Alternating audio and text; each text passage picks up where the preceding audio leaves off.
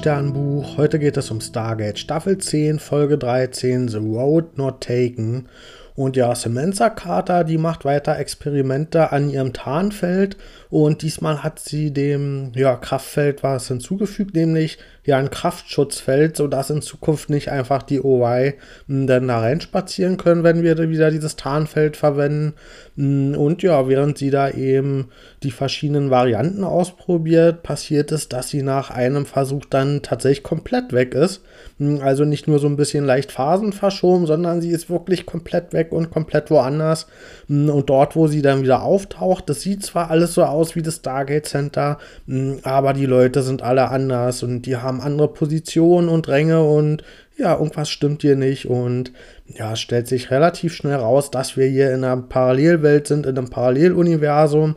Und in diesem Paralleluniversum hatte die Carter auch zum gleichen Zeitpunkt Experimente gemacht, nämlich hat sie versucht, aus Paralleluniversen Energie abzuzapfen, das gleiche, was wir ja auch schon mal auf Atlantis erfolglos versucht hatten und ja, dadurch, dass jetzt in beiden Paralleluniversen gleichzeitig am gleichen Ort diese mh, hm, ja, Experimente gemacht wurden, die mit diesen anderen Dimensionen zu tun hatten, ist jetzt, hat es zu diesen Synergieeffekten geführt, so dass jetzt Carter an diese Parallelwelt mh, hm, geschickt wurde. Und das war leider ein One-Way-Ticket, sodass die Carter aus dem zweiten Paralleluniversum dabei ja sehr wahrscheinlich gestorben ist.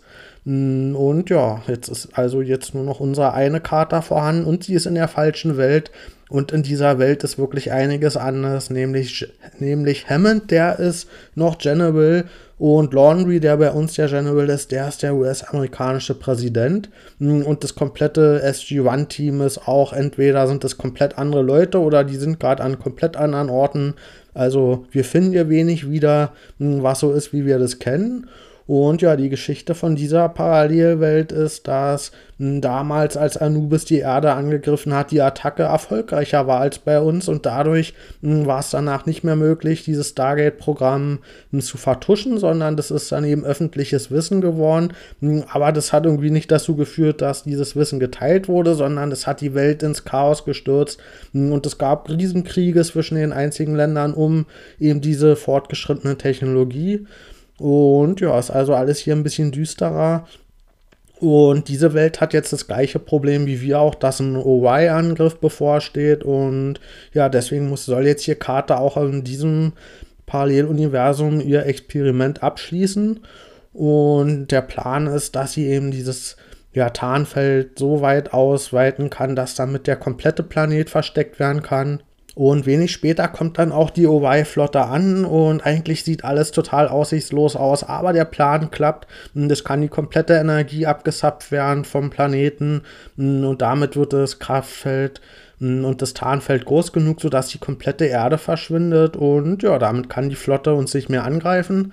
Und daraufhin wird Carter hier zum Superstar in dieser Welt. Sie wird zu einem Hoffnungssymbol im Kampf gegen die OY und ja, wird dir wirklich jetzt zu so einem Superstar und Teil von der Elite der Welt. Und mh, als sie jetzt eben Teil von dieser Elite ist, stellt sie fest, dass das ein sehr kleiner, erhabener Kreis ist, der hier von den ja, Vorzügen und von den Errungenschaften profitieren kann, während der Rest der Welt so ein bisschen zurückgelassen wird. Und ja, wir haben hier eine Welt, in der die freie Welt, wie wir sie kennen, und die Demokratie, das ist alles vorbei. Die Prometheus wird hier quasi genutzt als Air Force One. Und ja, die Reichen, die behalten hier quasi alle Errungenschaften für sich, während der Rest der Welt in den Trümmern ja, des Krieges gegen die Owai und auch gegen Anubis alleine zurückgelassen worden und ja, auch keine große Hilfe zu erwarten haben. Und das Einzige, womit die halt zufrieden sein müssen, ist, dass sie wenigstens mh, ja, vor dem Krieg gegen die Owai hier beschützt werden. Aber ansonsten sind so alle sozialen Errungenschaften jetzt zurückgefahren worden, während die Reichen sich ein schönes Leben machen. Und Carter hat damit natürlich ein Problem, weil sie das von unserer Welt anders kennt. Und ja, sie nutzt eben ihren Status als Superstar aus hm, wobei eigentlich will die Regierung um Laundry ihren Status als Superstar ausnutzen, um Propaganda im Sinne der Regierung zu machen. Und ja, und um, um den Machterhalt zu sichern. Und ja, Carter ist damit nicht zufrieden und deswegen hm, trifft sie Watney McKay, der in dieser Welt Elon Musk ist. Und ja, sie will von ihm Hilfe haben, um Weg zurück zu ihrer, zu, zu ihrer echten Welt zu finden. Und ja, dann trifft sie auch noch Mitchell. Das ist hier auch einer, der eigentlich mal Teil vom Stargate-Programm war, aber eben auch einer ist, der hier im Stich gelassen wurde von der Regierung als Veteran. Und ja, der war genauso wie Carter auch mal ein Held und ja, wurde auch für Propaganda verwendet. Und als er eben nicht mehr zu gebrauchen war für die Reichen, haben die ihm jetzt hier verkommen lassen. Und ja, der vegetiert so vor sich hin. Und in Armut und in Drogensucht und so weiter. Also dem ist es hier nicht so gut ergangen. Und jetzt, wo Carter das halt sieht, weiß sie, okay, sie ist zwar jetzt momentan ein Superstar, aber es gibt für sie keine Zukunft in dieser Welt. Und deswegen nutzt sie ihre Öffentlichkeit als Superstar aus, um eine Revolte mh, zu starten, um Demokratie wieder in die Welt zu bringen.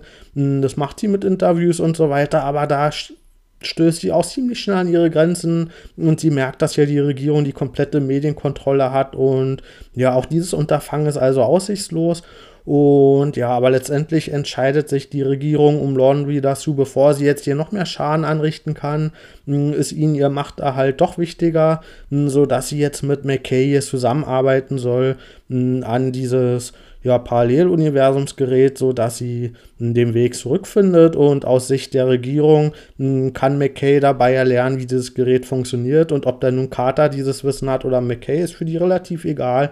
Und deswegen kommt jetzt hier Carter tatsächlich zurück in die echte Welt und sie war zwei Wochen weg tatsächlich und das SG-1-Team ist jetzt endlich froh, dass sie wieder zurück ist und ja, da sieht man, dass sie mh, hm, ja, glücklich darüber dass Carter endlich zurück ist. Ich gebe der Folge 8,5 von 10 Sternen. Ich war am Anfang hin und her gerissen.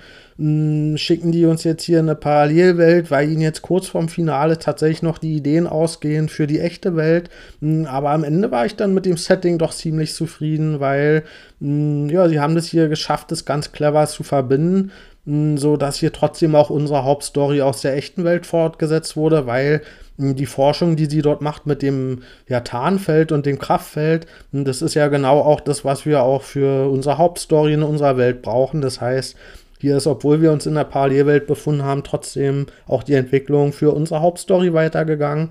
Und außerdem haben sie hier diese Parallelwelt genutzt, um also ein paar Nebenfiguren im Fokus zu setzen. Ja, gerade so Laundry und Hammond Mm, die haben hier nochmal ordentlich viel Screentime gekriegt und konnten hier nochmal auch durch die anderen Positionen ein bisschen mehr glänzen, schauspielerisch. Mm, und auch so jemand wie Dr. Lee, der bei uns immer zu kurz kommt und eigentlich immer ein Trottel ist, der durfte hier mal eine ja, Position einnehmen, wo er eben nicht die ganze Zeit nur Scheiße gebaut hat. Und ja, da hatte ich das Gefühl, dass sie auch die Folge so ein bisschen gemacht haben, dass hier so ein paar Nebenfiguren nochmal mm, ja, so ein bisschen glänzen konnten und nochmal so ein bisschen in den Fokus gerückt wurden. Und das hat mir gefallen. Das finde ich auch angemessen nach so einer 10-Staffel-Serie, dass man da so kurz vorm Schluss nochmal so ein paar von den Nebenfiguren auch ein bisschen mehr in den Fokus setzt und denen hier nochmal die Chance gibt, sich ein bisschen ja, darzustellen. Und ansonsten war es natürlich eine Folge, in der Carter hier im Zentrum war, Samantha Carter, und die ja auch natürlich als Superstar, auch wenn es nicht lange gehalten wurde, ein bisschen auf den Podest gestellt wurde.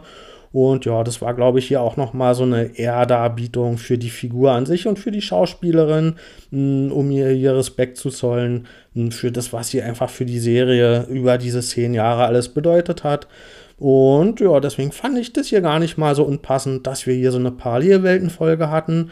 Und dann haben wir in dieser Parallelwelt natürlich den Fakt gehabt, dass hier das Stargate öffentliches Wissen war. Und das ist ja eigentlich was, was ich mir schon immer gewünscht habe, dass hier auch mal ja für die gesamte Welt sich was entwickelt durch unsere Errungenschaften und nicht nur durch diesen kleinen militärischen Kreis, der davon weiß.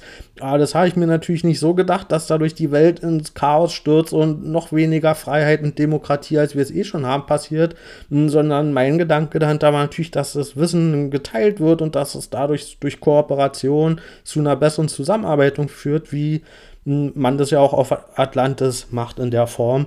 Und von daher fand ich, es war die Idee gut, dass das Stargate öffentlich geworden ist, aber haben sie natürlich nicht in die Richtung erzählt, wie ich mir das eigentlich gewünscht hatte.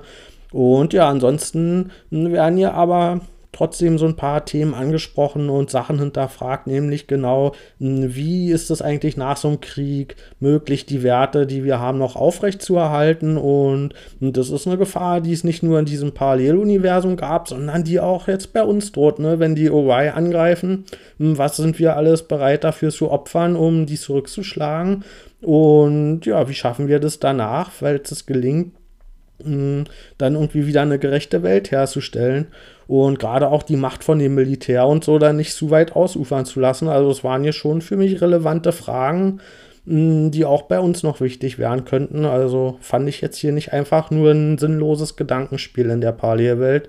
Und ja, insgesamt war mir ja aber der Rückweg zu leicht für Carter. Also das fand ich nicht glaubwürdig, dass hier so ein ja wirklich eigentlich ja rücksichtsloses Regime wie das von Laundry sie jetzt einfach wieder zurücklässt. Das fand ich ein bisschen unglaubwürdig.